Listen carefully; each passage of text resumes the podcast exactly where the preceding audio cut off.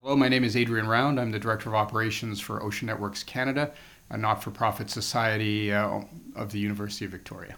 Adrian Round studies what's in the ocean, what's under it, and how it moves. The way that research used to be done is with a ship, but not anymore. Today, instead of a ship at sea, it uses telecommunications technology that runs under the water.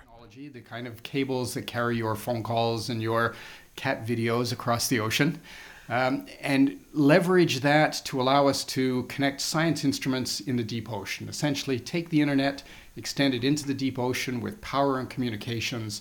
Now you can do your science sitting at your desk. You don't have to go to sea, face the weather, face ships. You can now interact with your instrument 3 kilometers below the sea floor. It's called a cable observatory, and the one run by Ocean Networks Canada is world-leading. One branch, called Neptune, runs off Vancouver Island, and it's huge. It's almost 900 kilometers of cable in total, a big loop out to the hydrothermal vents at Endeavour and back. It essentially bridges a tectonic plate, and on a single observatory covers pretty well every science environment in the ocean that you could want to observe. In the world of oceanography, the change to a cable observatory is like the shift from the horse and buggy to the automobile. My boss used to refer to it as a disruptive technology. We'd been doing ship-based oceanography for hundreds of years, and now we were going to radically change that. And change it years before anyone else, including U.S. researchers. Our friends to the south marveled when we got funding, and we got funding quickly. Originally, the American system was supposed to be attached to Canada's Neptune system. And it was literally 8 or 9 years later before the Americans got funding sorted out and got all the internal policies dealt with. The funding required for something like this is significant, about $200 million just to set it up. And there are operating costs on top of that. The Canada Foundation for Innovation supported this project with 40% of the funding. But Adrian Round says that's just part of what made CFI support crucial. Well, we wouldn't be here without it, is the bottom line. It was that ability to had a proposal process that had credibility to the other funders that had to come on board. For the longest time, if CFI had done their due diligence and had said, this is great, we want to do that, the BC government's, here we are, there's your matching. There was that recognition that it gave the credence, the credibility, that if CFI thought it was a good idea, then we should get on board. Now the Cable Observatory at Oceans Network Canada is the envy of the world. Teams of scientists from France and Japan are tapping into the system. Global industries are using it to better understand the ocean environment. This is one example out of thousands of groundbreaking projects the Canada Foundation for Innovation has funded in its 20 years. It is an example of how the CFI pushed Canadian researchers into the forefront of new research and innovations. In this series, we're going to tell the story of how the Canada Foundation for Innovation came to be, its unlikely origin story, the story of an organization dedicated to the future that was born at a time when the country was heavily burdened by its past. This is the story of the Canada Foundation for Innovation.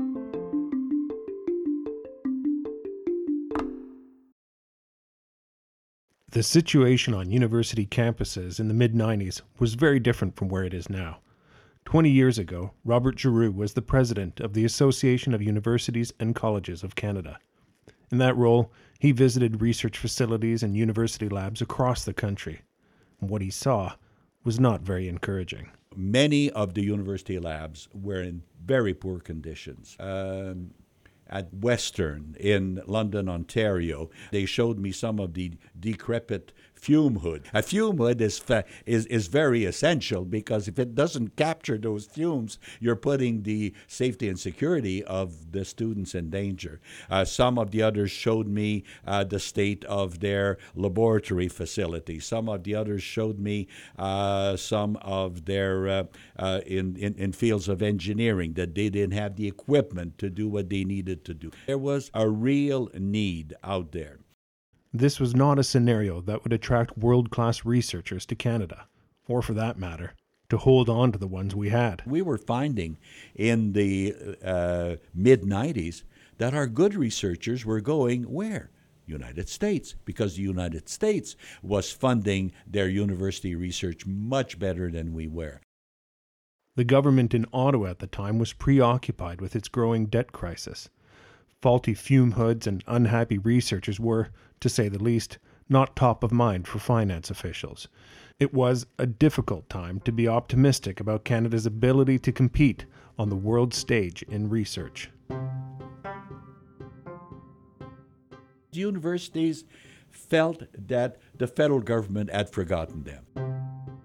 And as bad as it was about to get even worse.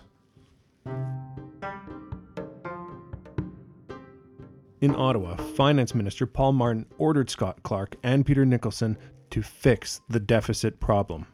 They began work on the arithmetic. And it quickly became clear we would not be able to do it by simply ignoring transfers to the provinces for health, like or ignoring this, defense, or ignoring that, or ignoring that. We would have to do everything. We would have to cut big time. At that time, Scott Clark was the Associate Deputy Minister of Finance. We cut every program except Aboriginals. We cut the Industry Canada budget, I think that was the name at the time, by 50%. Okay, every budget was cut.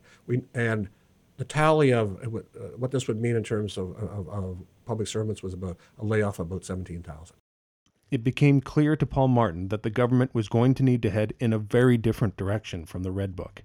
Instead of building a national daycare plan, the government was about to gut existing social programs.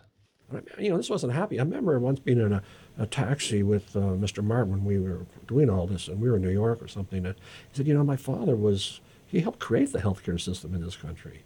I didn't get elected to start cutting it. And I kept saying, you don't have a choice. If you don't do this, then your ability to even keep the programs you have is gone. It isn't just about cutting, it's about saving what you've got and rebuilding it in the future. Because if we don't fix this problem, it's just going to get worse, and therefore you will have to do even something more dramatic. Do it now, take the bullet, and let's get on with it. In February 1995, the government was set to unveil its plan to tackle the deficit once and for all. For institutions that were already struggling under years of belt-tightening, this was going to be a blow. The plan was dramatic. The cuts to spending were going to be the largest in Canadian history. The media and international investors had panned previous attempts to manage the deficit, but how would they react this time? The night before the budget was delivered, the mood was tense in the Department of Finance. We were on tenterhooks, obviously, in finance. Peter Nicholson. The Prime Minister, Mr. Chrétien, was completely calm. He was certain that we had a terrific budget, that it was going to be a big winner, and that both Bay Street and Main Street were going to heave a great sigh of relief and thank us for it. And we were not so sure. Mr. Chrétien was right. He was spectacularly right. This time round, the media and international markets applauded the government's tough budget. To them, the 95 budget was a sign the government was committed to action. However, to university presidents, the budget was a sign this government didn't understand or care about research. Around this time, the president of the University of Toronto, Robert Pritchard, calls up Peter Nicholson. He asks for a meeting between the presidents of the 10 biggest universities and Paul Martin. The meeting was set for mid-August 1995, 6 months after the federal budget. The group assembled in that steamy afternoon in mid-August 1995, and the G10 presidents began their pitch around the table. And it was pretty clear to me certainly after the first 45 minutes, when I saw Mr. Martin's eyes glazing over and his body language, which we all knew very well was not exactly what I'd hoped to see. He just was bored, and he felt that what he was hearing were sort of self-serving pitches, more of the same. So my heart was sinking, because I had really convinced him that he should take time from his cottage in the middle of August to come up for this meeting. And I'm saying, oh, this is a disaster. At one point, Martin, after listening to this, said, well, this is all very interesting, and I understand it's important, etc., but you haven't told me what I can do. Please tell me what I can do that would be constructive, other than just writing a big check. And there were, As I recall, there were some blank faces around the table, but Art May immediately piped up. Art May was the president of Newfoundland's Memorial University. And said, well, Minister, there's certainly one thing that you can do. The fact is that we've underinvested in research infrastructure for years now. The state of research infrastructure in our universities is really terrible. And without first-class infrastructure, you can't do first-class science. And at that moment, Martin's attitude, his body language, his mood changed completely. He perked up and he said, well, that's interesting. So if we could support research infrastructure, then you're telling me that that would make a big difference, and this is not something that's been done before. Mr. Martin's chief of staff, Terry O'Leary, says Paul Martin was always attracted to new ideas, so his reaction to Art May's proposal made sense. This is the sort of thinking he liked. But the minister was also coming to an important realization about the impact of the budget cuts on research. In a speech delivered in the fall of 2015, Paul Martin says he came to realize that cuts to research were different from cuts to other areas of government. I understood the tragedy of cutting research and development, but we were cutting everything and we had to be done.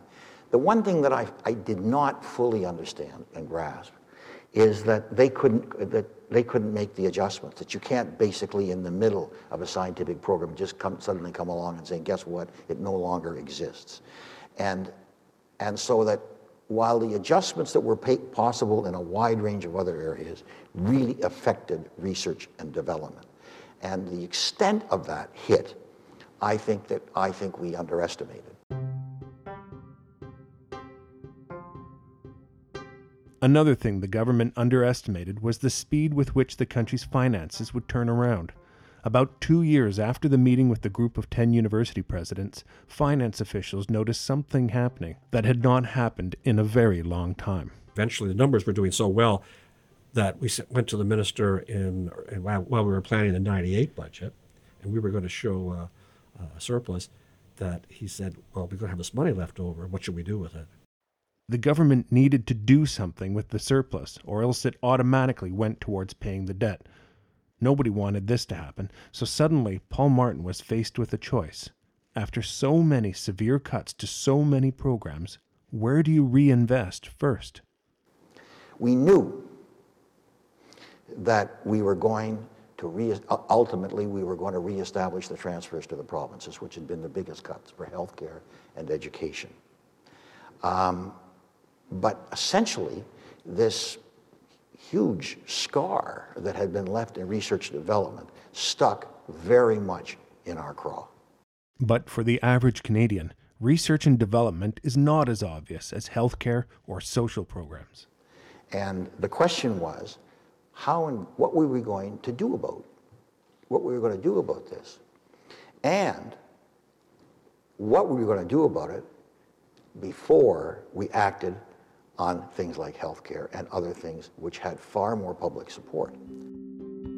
In the next episode, we will look at how the government came up with the idea of the CFI, and we'll hear from some of the key people who helped make that happen.